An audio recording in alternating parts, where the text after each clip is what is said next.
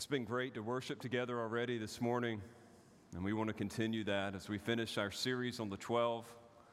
Please take your Bible and turn with me to the book of Malachi, chapter 2,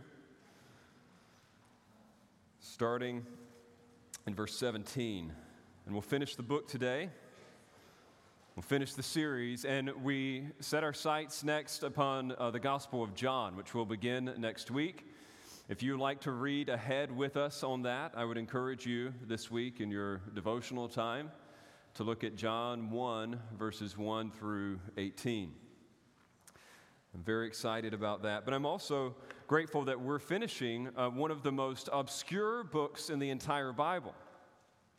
By that, I not only mean Malachi, but the 12 as a whole. We have learned in recent weeks that these books were actually intended to be read together like another one of the major prophets, and they tie from beginning to end with repeated themes. And in Malachi, what we've seen so far are some applications uh, of all the prophetic literature that has preceded it. And so we end on a very practical end this day. It's page 802 in the Bible in the seat back in front of you. If you don't have a copy of God's Word, please use that. To orient us to the text, I'm actually not going to read the first few verses, I'm going to read the last two. They summarize the book as a whole and what it's calling for. Go to Malachi chapter 4, We'll start our study with verses 4 and 5 and then jump back to chapter 2, verse 17. Remember the law of my servant Moses, the statutes and rules that I commanded him at Horeb for all Israel. Behold, I will send you Elijah the prophet before the great and awesome day of the Lord comes, and he will turn the hearts of the fathers to their children and the hearts of the children to their fathers, lest I come and strike the land with a decree of utter destruction. This week I've enjoyed reading a book that's outside my uh, normal flow. It's not a typical author that I would read, but the title captivated me and I couldn't put it down. It's called The Ruthless Elimination of Hurry. Uh, the author is named John Mark Comer. He seems to be uh, an evangelical millennial megachurch pastor somewhere in Portland. I don't really know the guy that well. But again, the subject enthralled me. His big premise is actually something that we have been thinking about together as a church for at least a couple years now, and that is what does it mean to wear the gentle yoke of Jesus in a very busy world?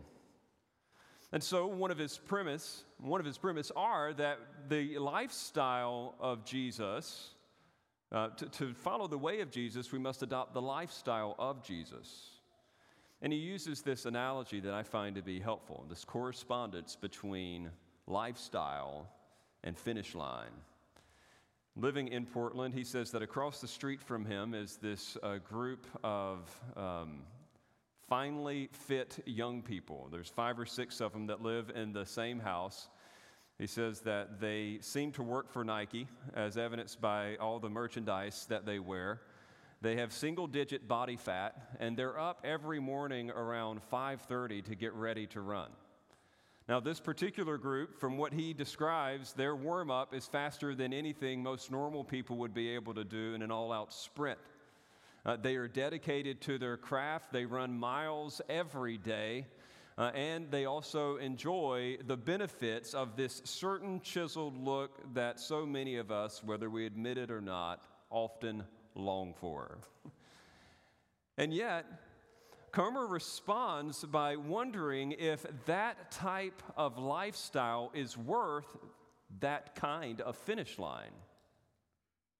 To, to have that type of chiseled physique, to be able to be that athletic, requires a certain kind of life. It isn't just about the finish line, the, the goal, it's about the means to get there. And he reflects eh, do we really want that? Do I want that kind of life? Do, do, I really want to expend that much energy and effort? Do I want to adopt these values in the things that I eat and in the, in the things that I do? And like, do I really want to give up casual runs? And do I really want to give up donuts? It's a good question for us all. We, we all can look at times at certain ideal finish lines, things that look beautiful to us, things that uh, we would value and prize, and we naturally do this internal cost benefit analysis and we ask, is it worth it? In the world in which we live, many would be tempted to ask if the Christian life as it is presented currently is worth it. I described Malachi's world as a post Christian world, much like our own. There used to be a day and a time where it was actually celebrated and respected to be a follower of Jesus.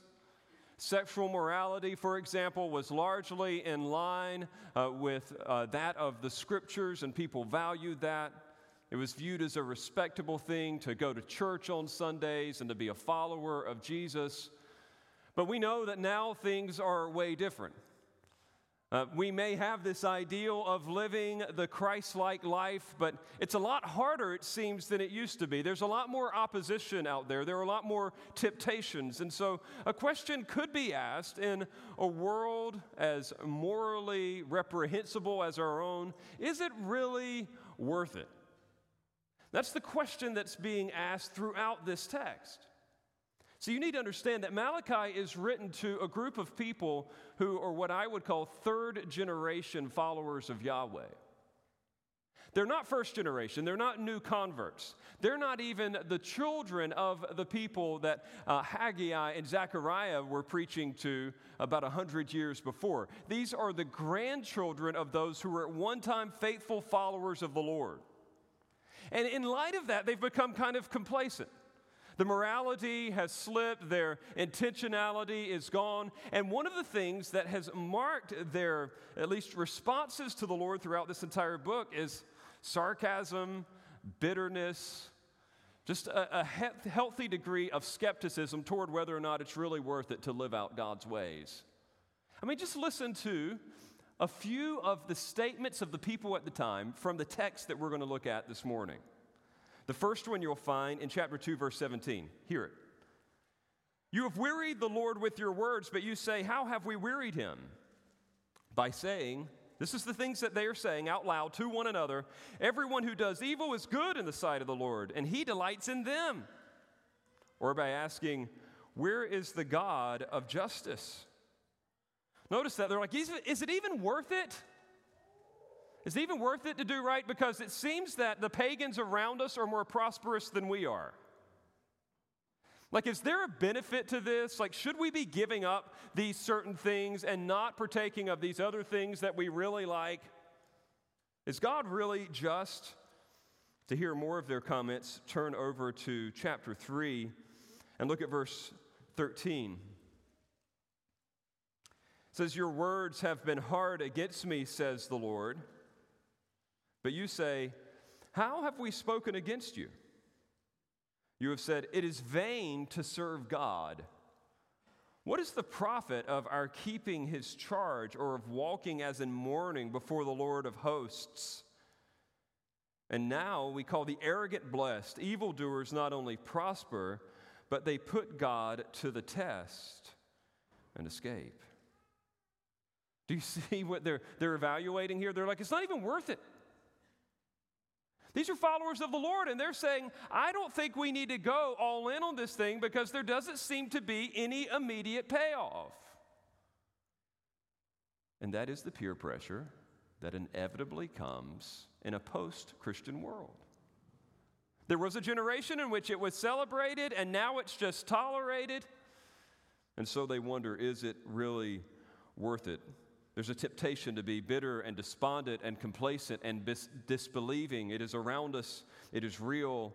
And so the prophet here calls for some practices that would publish their privileged position in Yahweh if indeed they are in Him. What he's going to show here is that those who have truly benefited from God's grace will indeed value things that are contrary to the culture in which they find themselves. What we have here are values for the faithful who will persevere through a post Christian world. Ultimately, what he is communicating to them is that yes, it is worth it for those who are following the Lord, and here's some things that they're going to hold to. No matter how bad it gets, these are some values that they have that will lead to the goal line that they long for in the Lord.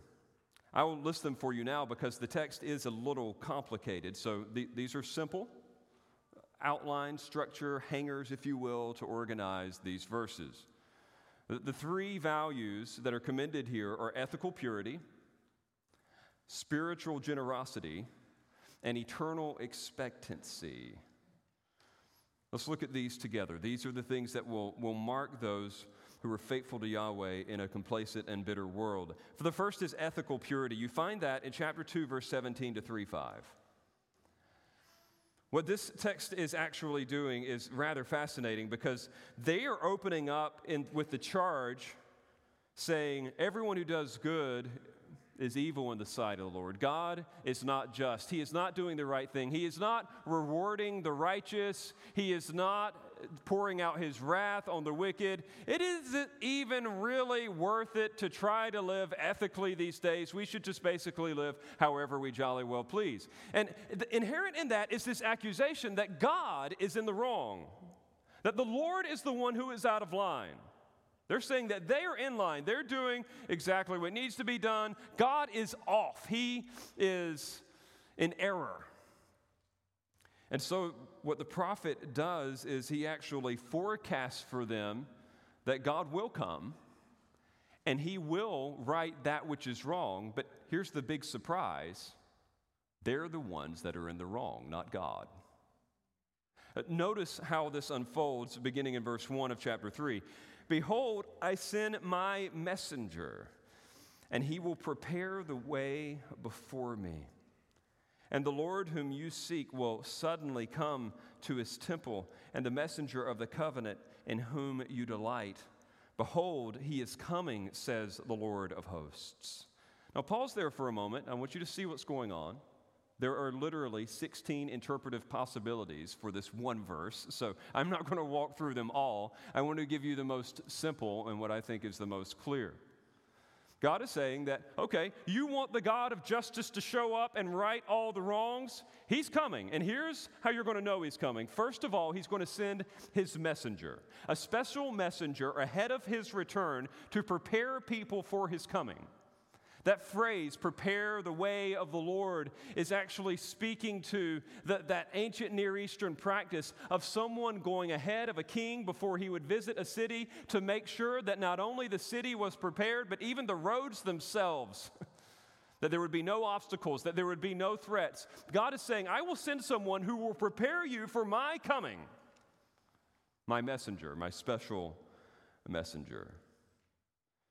The book of Matthew and Luke and John all speak to who this messenger actually is, and we'll find out more about this in a couple weeks in our study of John.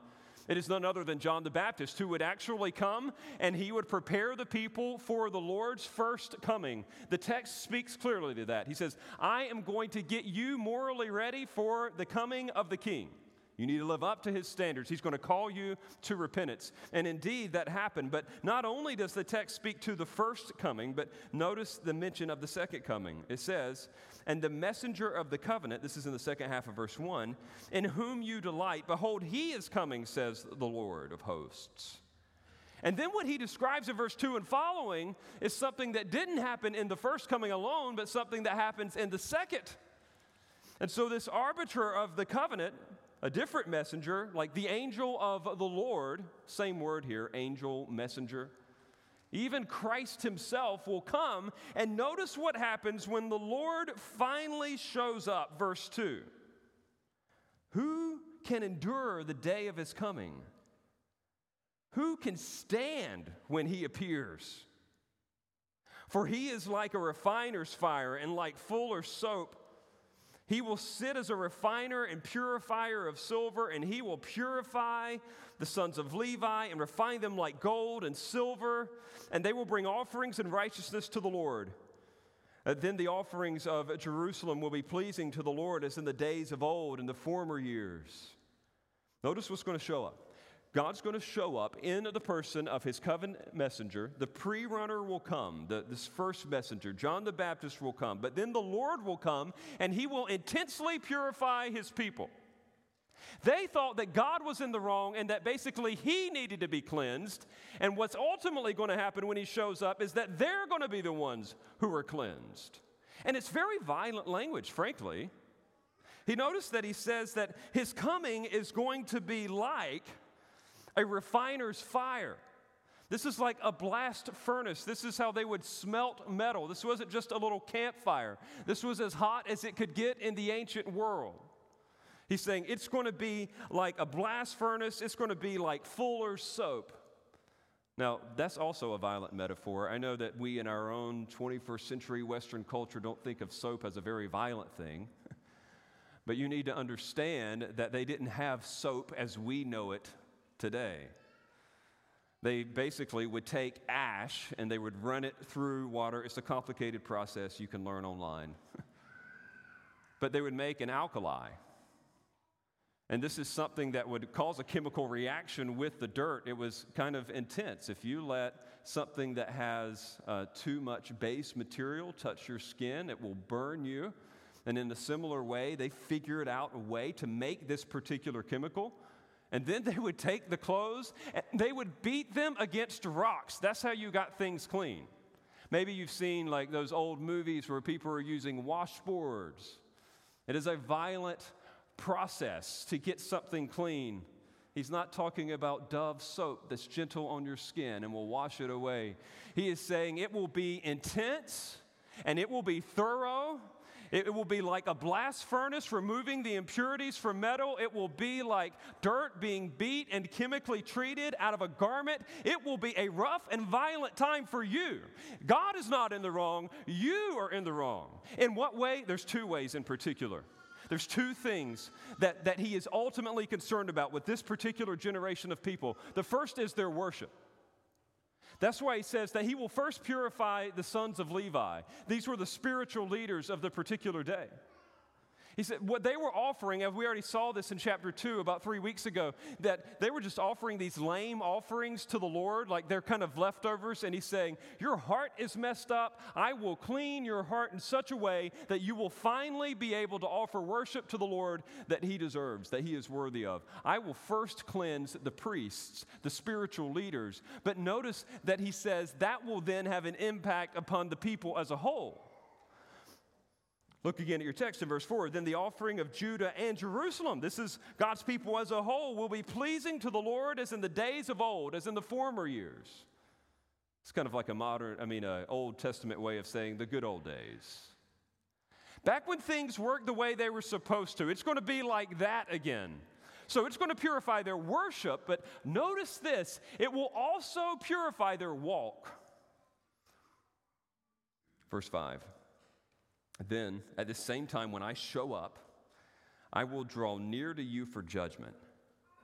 I will be a swift witness against the sorcerers, against adulterers, against those who swear falsely, against those who oppress the hired worker and his wages, the widow and the fatherless, against those who thrust aside the sojourner and do not fear me, says the Lord of hosts.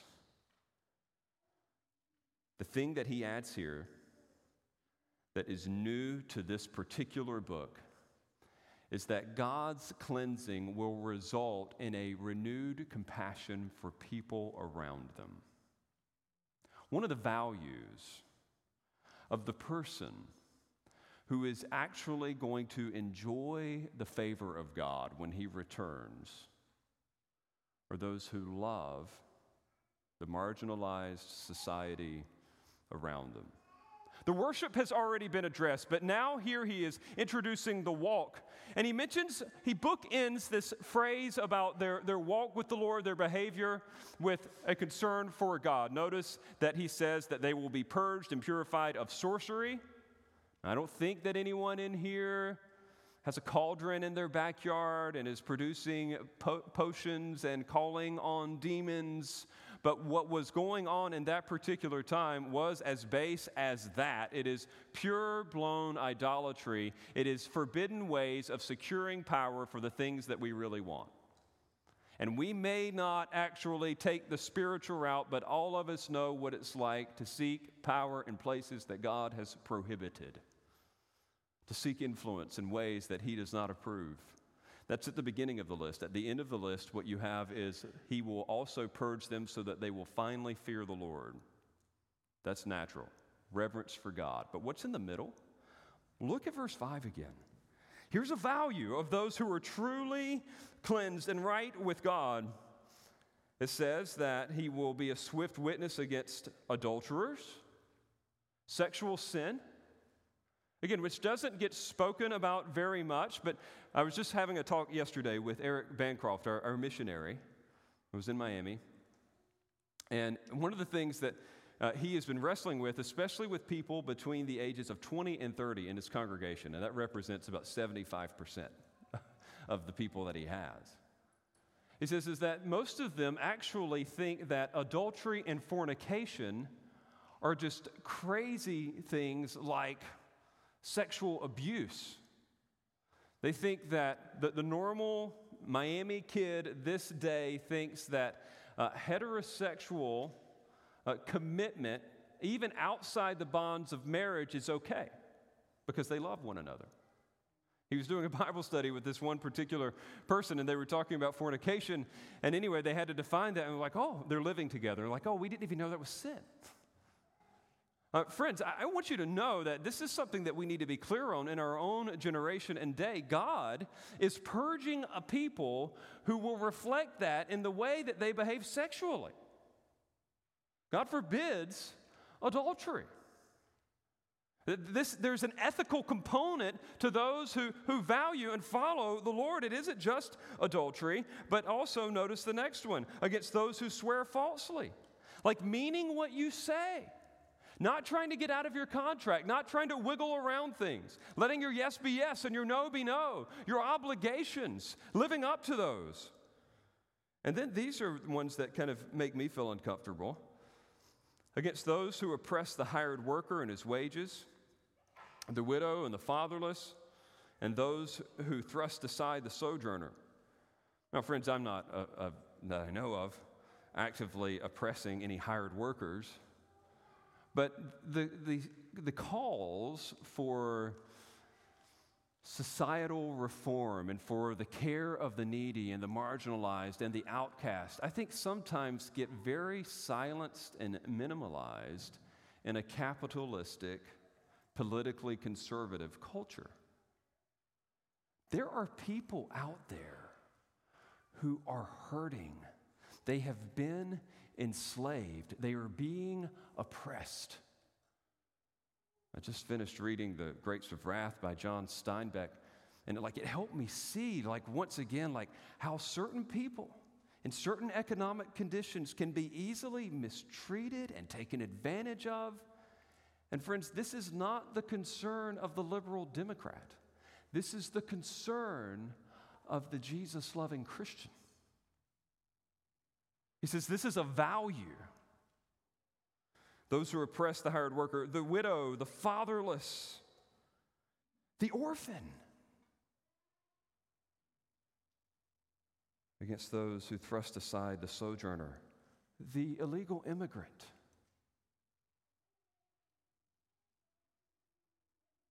These are things that God will produce in his purged and purified people. Here's the principle.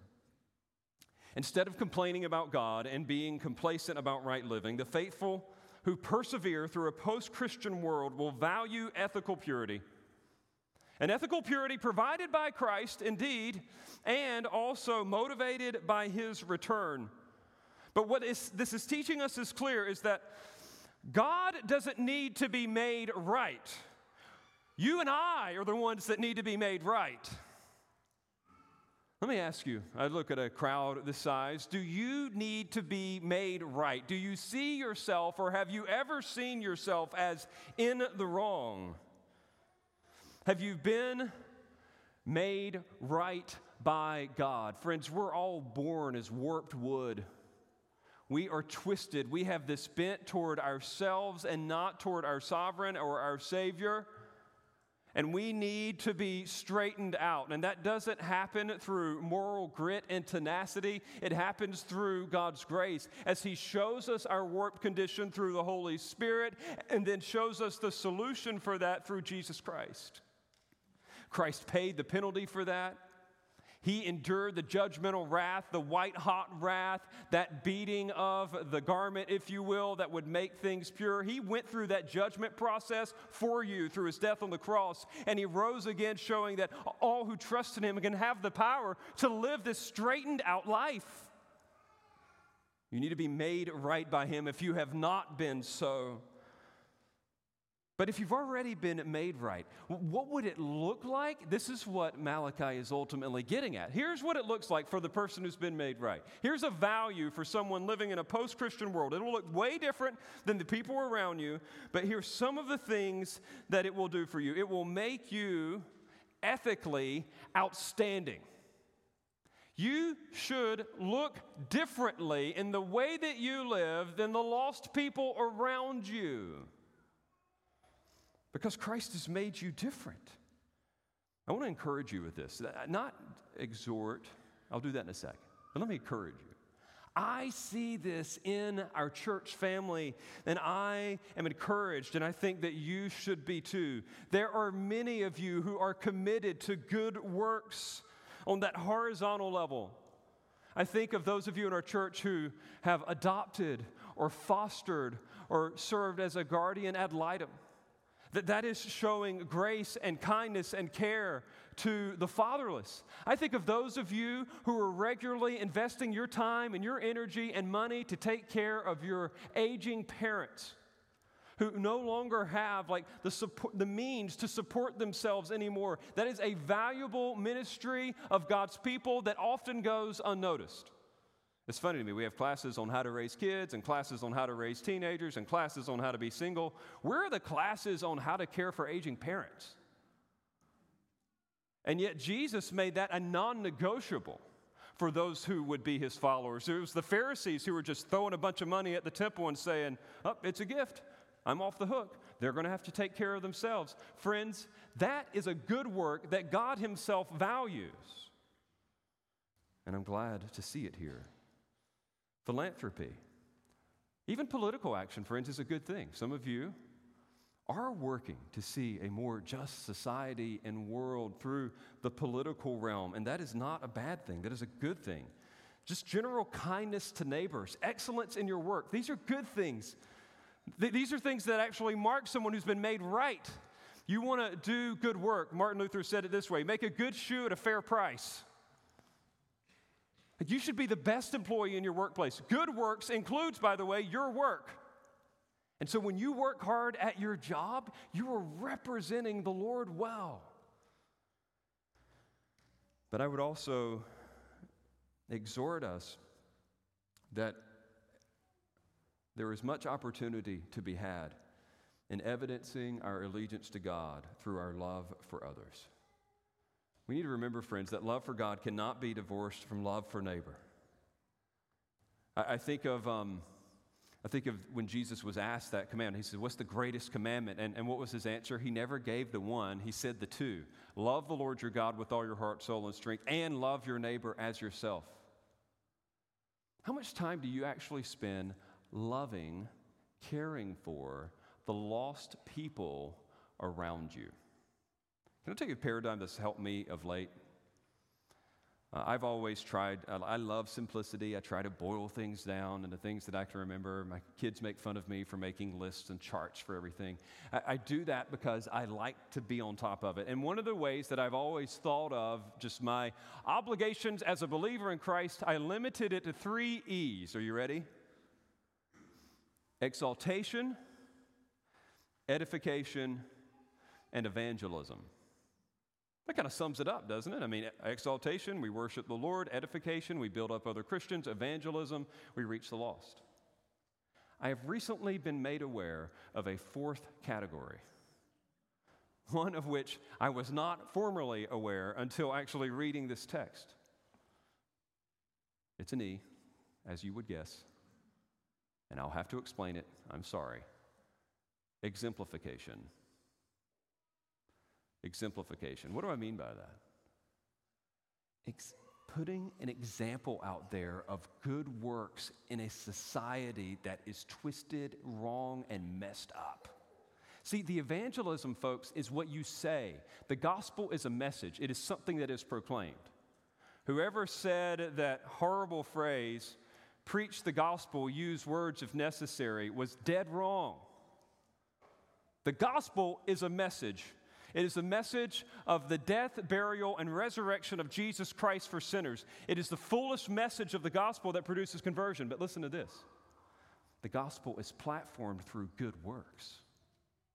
My fear is that in a church like ours, we'll be so focused on evangelism that we forget about the exemplification.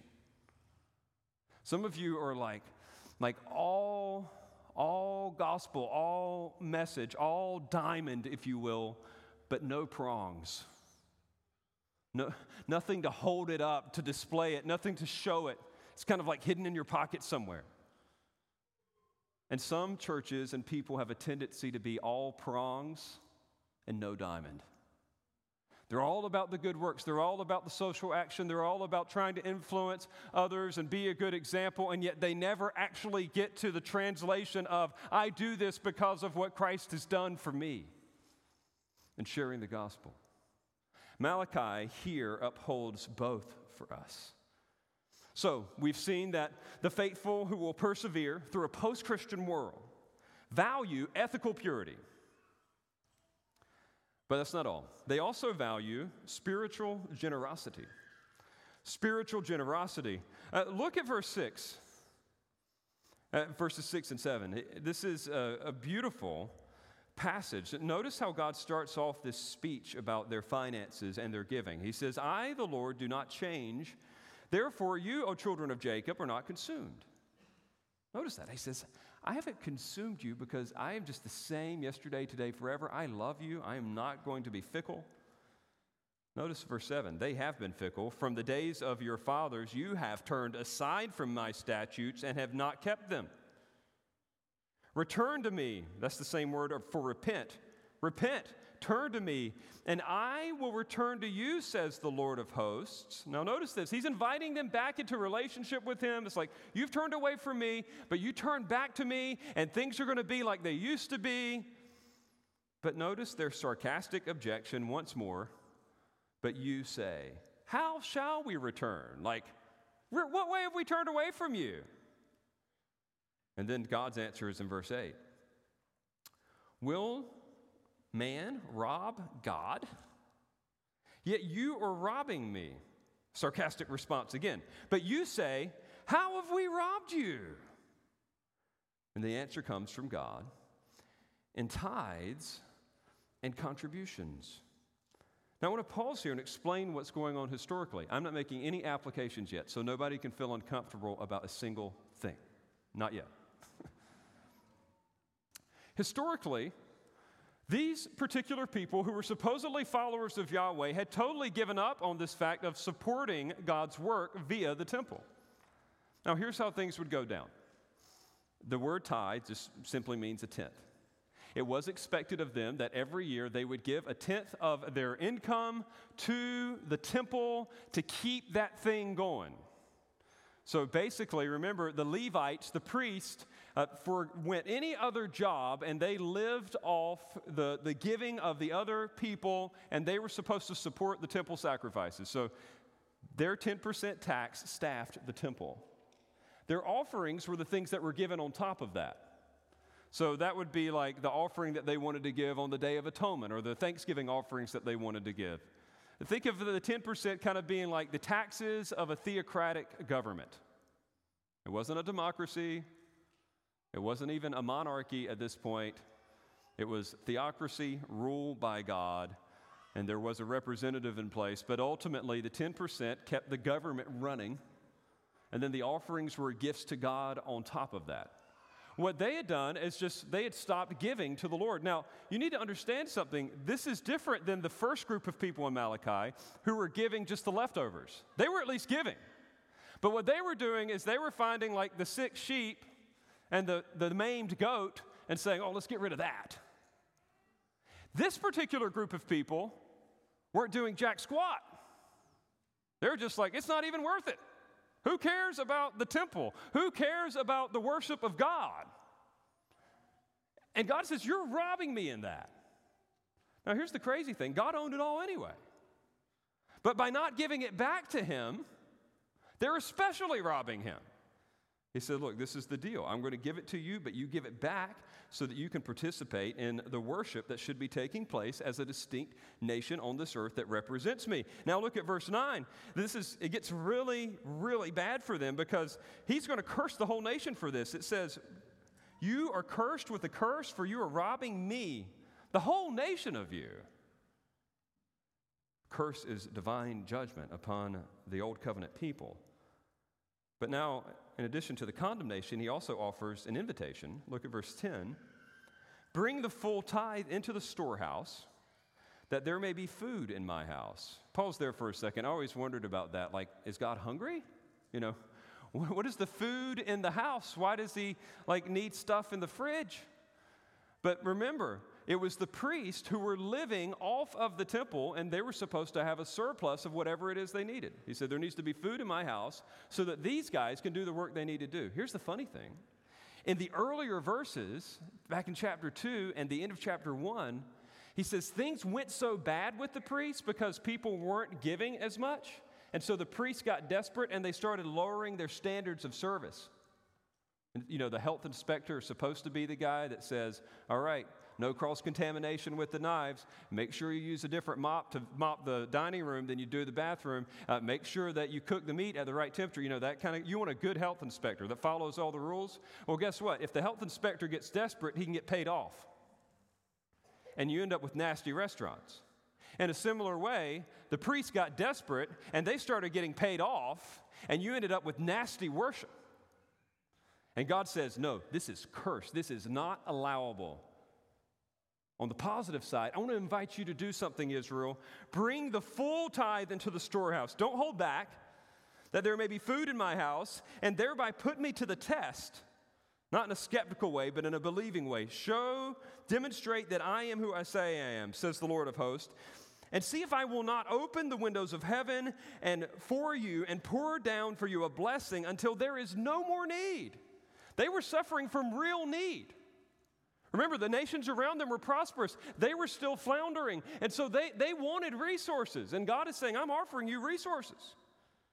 Notice this I will rebuke the devourer for you, the pests, so that it will not destroy the fruits of your soul and your vine in the, uh, your soil, and your vine in the field shall not fail to bear, says the Lord of hosts. And they'll also enjoy not only prosperity, but prominence. Look at verse 12. Then all the nations will call you blessed for you will be a land of delight, says the Lord of hosts. Basically, what he's promising them is this, this full blessing that would come to them in material ways under the old covenant. Now, let me state the principle and then I'm going to clarify it for our modern context. Are you ready? The principle is simple financial generosity for the specific support of God's special glory promoting institution is an inescapable indicator of one who is truly faithful to the Lord. Um, your giving reveals your heart.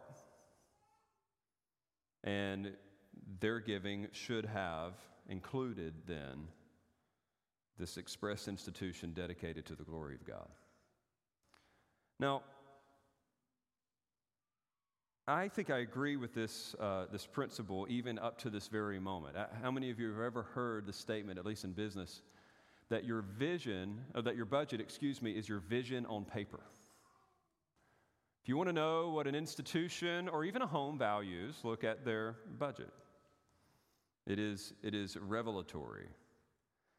Uh, but also, I think that our money not only reveals, but I also think it redirects. It redirects. One said it this way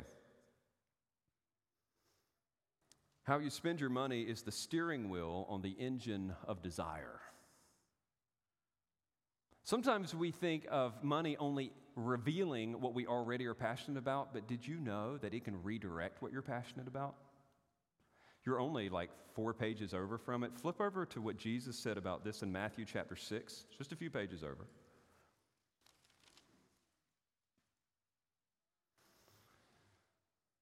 It's a both and, not an either or.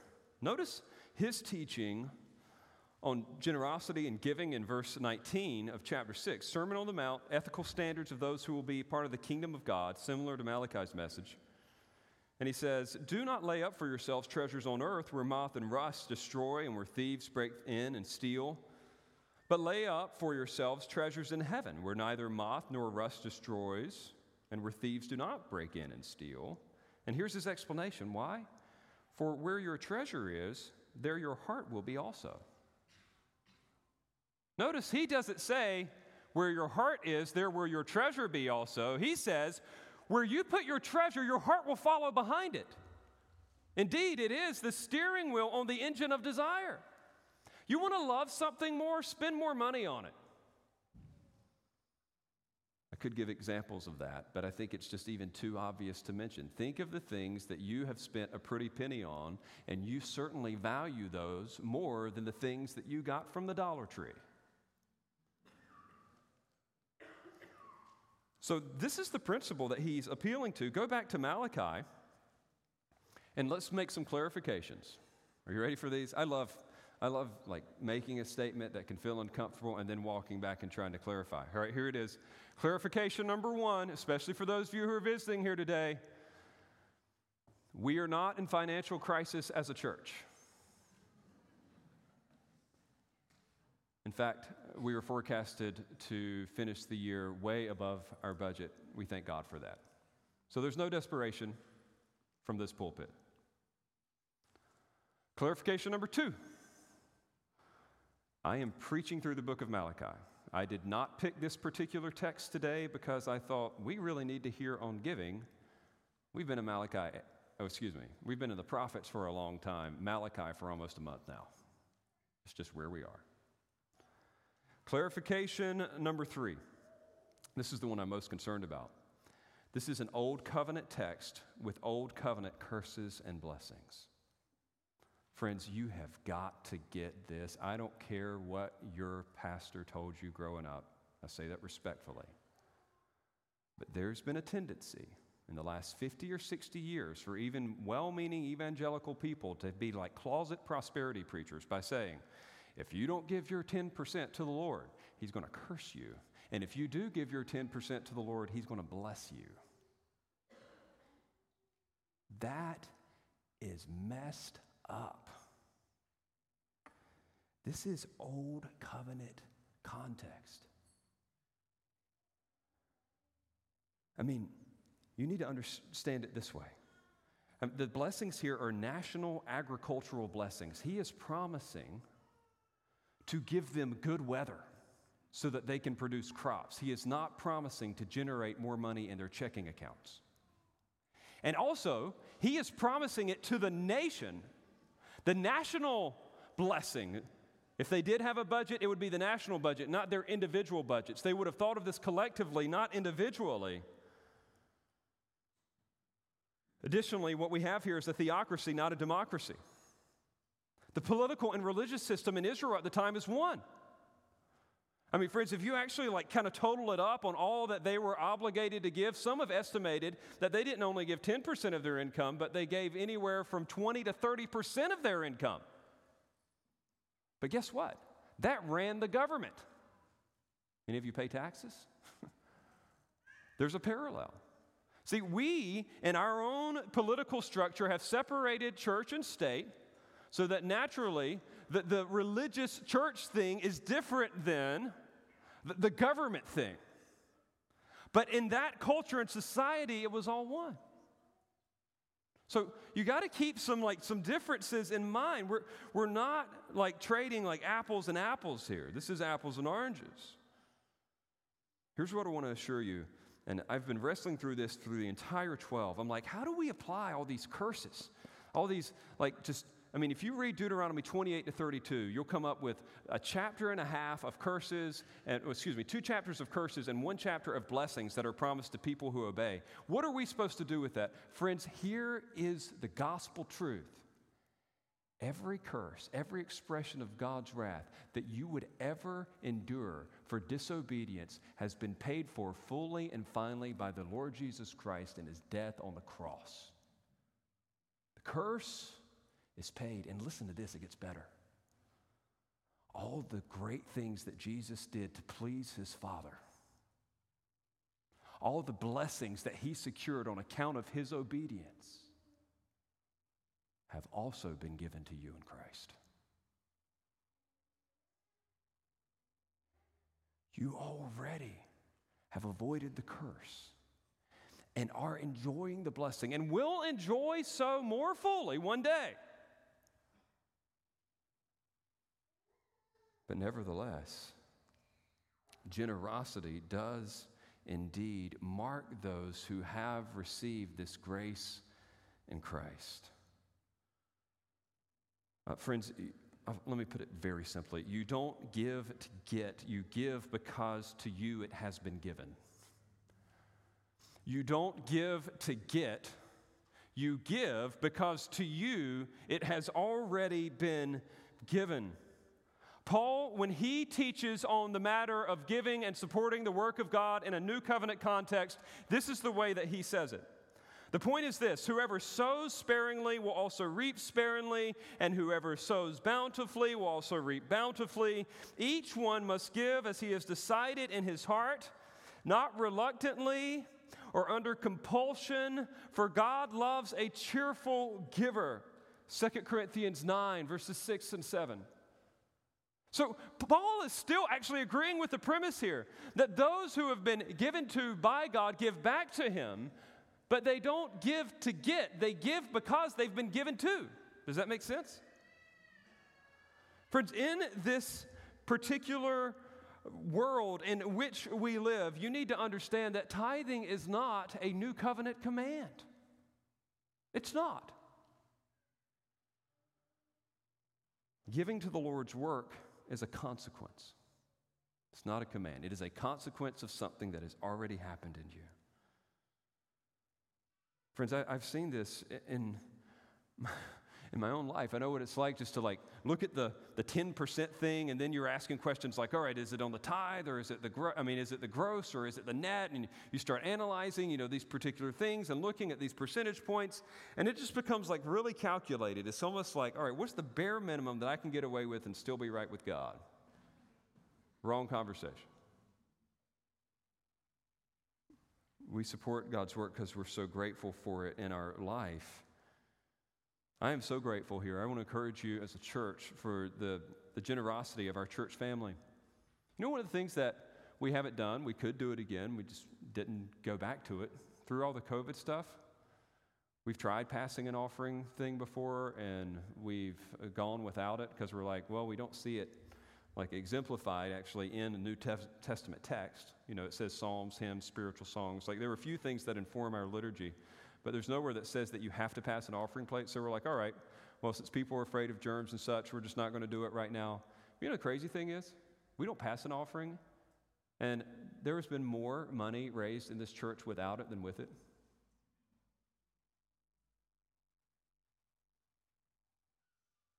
I think it's just because people give because God's been gracious to them. There's no like implicit, all right, here's your plug. Don't, don't forget to throw in your two cent. Praise God for that. That's a good thing. That means that people here are, are recognizing the grace of God in their lives and they're responding to this. And I realize that this is a heavy topic and it could be new for some of you. And I'm not telling you not to give 10%. There's nothing wrong with that. But you give out of grace, not out of guilt. Two resources I'll recommend.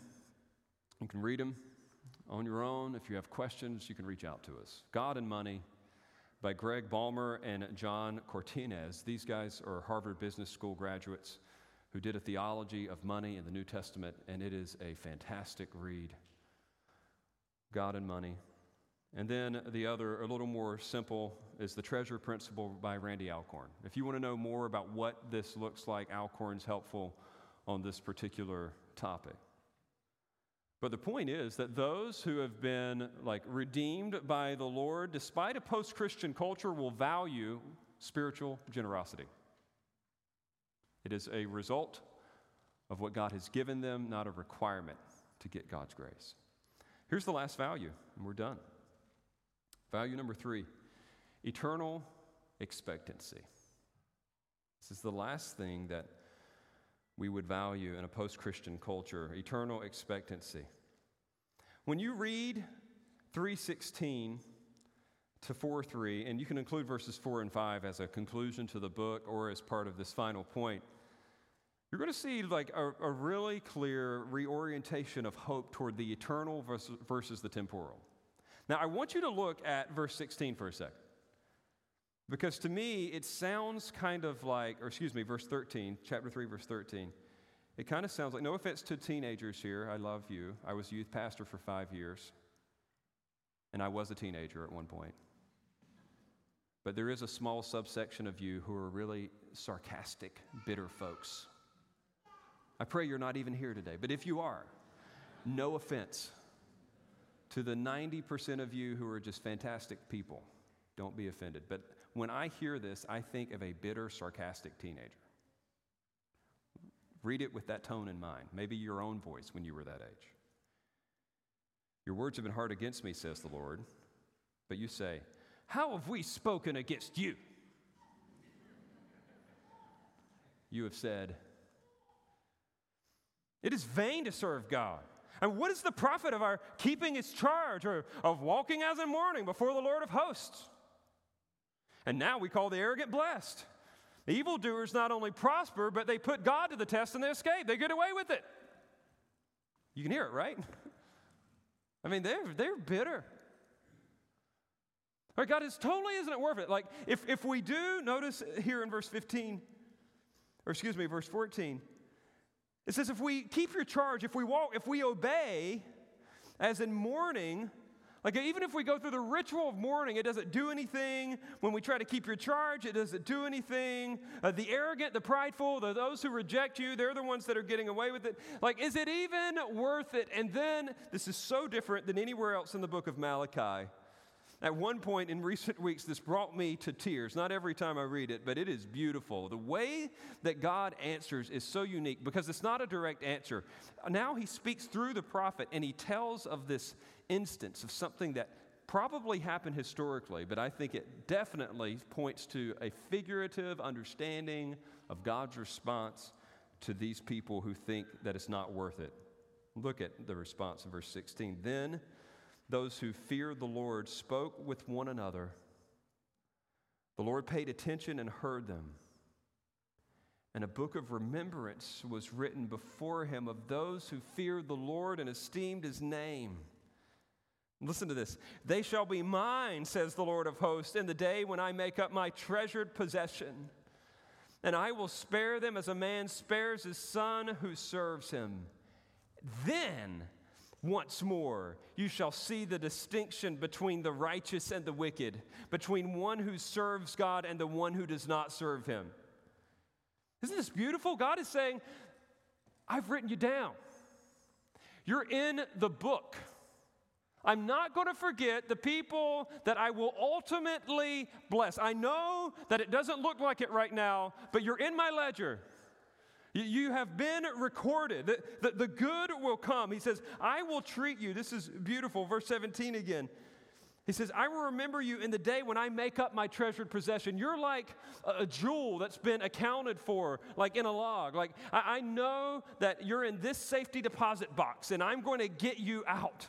I'm going to treat you like my own children. There will be a difference. So that's the general principle. I haven't forgotten you. It is worth it. I know it doesn't seem like it in this moment, and there is coming a day soon in which all will finally be made apparent that was otherwise invisible, and it is the day of the Lord. Look at chapter 4, verse 1. For behold, the day is coming burning like an oven, when all the arrogant and all evildoers will be stubble. That day is coming, and it shall set them ablaze, says the Lord of hosts, so that it will leave them neither root nor branch. Listen to this. Even though right now it doesn't seem like there's much difference between those who have been faithful to Yahweh and those who forsake Him, He's saying, on the day of the Lord, when He returns to intervene, His fiery, white hot judgment will flow down from heaven onto them and they will be consumed. Now, friends, here, this is poetic imagery. This is not even speaking directly to hell because in this particular passage it says they'll be consumed like chaff. But it is giving you this just horrific picture of the way things will be on that day. God's wrath poured out intensely upon those who have forsaken him. And I want you to contrast that, though, with verse 2. But for you who fear my name, notice this the Sun of Righteousness shall rise with healing in its wings. You shall go out leaping like calves from the stall. This is beautiful. What does it mean, the sun of righteousness? So it's, it's the sun. Imagine it rising, and it is producing righteousness in God's people. It is making things right that which are wrong. We think of righteousness in a positional sense oftentimes because of the New Testament, but in the Old Testament, uh, the word righteousness could also be translated rectification, to make right that which is wrong. God's sun will rise, and instead of just causing things to grow, it will cause them to be made right, and it has in it healing in its wings. You're like, the sun doesn't have wings. Well, the word wing in the Old Testament can be translated corner or edge in this case, the rays of the sun will go out and they will produce healing. They will fix that which is broken. It will all be repaired. It will all be made right. And then this awesome metaphor you shall go out leaping like calves from the stall. You ever seen like an animal like pinned up? And then it finally gets released. Friends, he's acknowledging it. You may feel pinned in right now. You may feel constricted in this moment, but there is a freedom that is coming fully and finally. And contrast that with the fiery judgment predicted in the verse before. And notice the prominence enjoyed in verse 3. He shall tread down the wicked, for they will be ashes under the soles of your feet on the day when I act, says the Lord of hosts. You will finally be on the top of things. I know you've been marginalized, I know you've been downcast, but you will be on top. In light of that, here's his conclusion that we began with Remember the law of my servant Moses, the statutes and rules that I commanded him at Horeb for all Israel. Hey, post Christian world, for those of you who are trying to remain faithful despite a corrupt society around you, he's got two closing reminders for you. One is just keep obeying. The law of Moses is just a summary of all God's ethical commands. He said, just keep obeying, but notice the second one keep trusting. Verse 5 Behold, I will send you Elijah the prophet before the great and awesome day of the Lord comes. And he will turn the hearts of the fathers to their children, and the hearts of the children to their fathers, lest I come and strike the land with a decree of utter destruction. This mention of Elijah the prophet once more is speaking again of one who will come like Elijah, an outsider, one who is not actually respected by the community, but who will be effective in his prophetic witness and one who will precede the coming of the Lord when he makes all things right. This phrase, turn the hearts of the fathers to their children and the hearts of the children to the fathers, assumes that the former generation was faithful, the latter generation was not. And now they're all going to be back on the same page again, and he's going to make this thing work. And if it doesn't, it will be utter destruction. It is a closing appeal to obey and to trust. Friends, I, I think that um, all of us have this temptation at times to measure things prematurely. I was amused the other week when I concluded the message uh, by quoting Dane Ortlund saying that trusting the Lord is like holding a plank. Uh, some people came up to me, I think I had three or four, said, I had no idea what you meant by that analogy. Like, do you mean holding a piece of wood? And it made me realize that we have some really like non-exercisey people in our congregation. All right, so here's what you need to understand. When I say that trusting the Lord and waiting for the Lord is like holding a plank, I am not talking about holding a piece of wood. I'm talking about holding your body in such a way that it is like a piece of wood. Now, I'm not going to get on the floor and demonstrate. But you can imagine someone being at the top of a push up position, for example, and their body being straight. That's the easy plank. If you want to make it even harder, you get down on your elbows so that there's more gravity pushing you. the point is that I was trying to make is that it is a painful process to wait on the Lord but God gives us the strength to endure. Friends, part of what you're doing is obeying, and part of what you're doing is holding on in faith. Why? Because you know that the outcome you're seeking is not in the moment, but for that eternal end. You look at anybody at a gym, like just sweating it, killing themselves, and you can be there sitting, eating your Krispy Kreme donuts if you were blessed with any.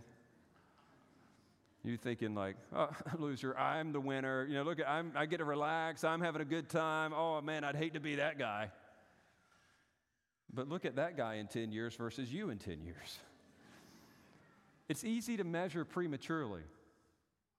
The guy who starts a business in his 20s and has no time on the weekends because he's trying to get stuff off the ground versus the guy who's also in his 20s and buying like every new motorcycle or new gadget and contraption.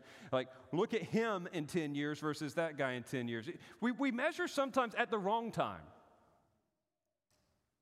And what Malachi is actually admonishing us to do through this final exhortation is to measure it at the right time. You need an eternal expectancy, not an immediate expectancy. God has written down your name in His book. You will be blessed beyond your imagination for your faithful service to Him. And you cannot forget that. One of the best examples of this in our recent history is Jim Elliot, who made that famous statement He's no fool who gives what he cannot keep to gain what he cannot lose. If you're not familiar with his story, I would encourage you to consider it. Essentially, back in 1956, he and a few other missionary friends went down south to the Auca Indians to try to just forsake the American dream for the sake of proclaiming the gospel to the nations. And what would happen is they would take their plane, and for several days, they'd fly over and drop off and parachute gifts to these Indians to try to establish rapport with them. But then, on uh, January the 6th, uh, they actually made contact. They landed on the beachhead, and they were approached by one man and two women. They exchanged greetings. And at that particular point, again, the missionaries, just trying to present a platform for gospel conversation, presented them with some rubber bands, some yo yos, some balloons. Uh, and then the man was taken up in the plane. They even let the guy fly around with them. It was on Sunday, January 8th, that they were due to radio in at 4:30 p.m. But there was silence. And when no message came, a plane was sent as a rescue party, and their four bodies were recovered, all lanced to death with spears. The fifth one, by the way, was never found. It seems they were ambushed. And all five of them were martyred for the sake of Christ. All five of them were married, four of them were fathers, one wife was pregnant, and his three year old was heard to tell the new crying baby, Never you mind. When we get to heaven, I'll show you which one is daddy. And so Elliot did say. and he lived. He is no fool who gives what he cannot keep to gain what he cannot lose. Here's a man who saw through the lie of consumerism. He saw through the lie of the post Christian world and said, It's worth it. Stories like that, I think, are good for example, but bad for instruction because you're thinking, okay, what does that mean for me to really value the Lord in a post Christian world that I leave my family and go to some isolated tribe in a South American village? It could mean that. It could. But let me tell you what, at least it does mean for all of us, regardless of our mission status. Those who value Christ's values will be marked by an ethical purity, a spiritual generosity, and an eternal expectancy. Elliot's values of that took him to die in South America. Yours may keep you here in sunny southwest Florida, but either way, those who are truly faithful, those who have enjoyed the rich favor of God, naturally express it in the way that they live, in the way that they give, and in the way that they hope. And so, friends, I, would call you to that next step of faith. As you know that you, the favor of God has already been extended to you in Christ, there are just three simple action items for being able to display that glory even further. They correspond with these values. In light of the value of ethical purity, some of you are being invited to live out.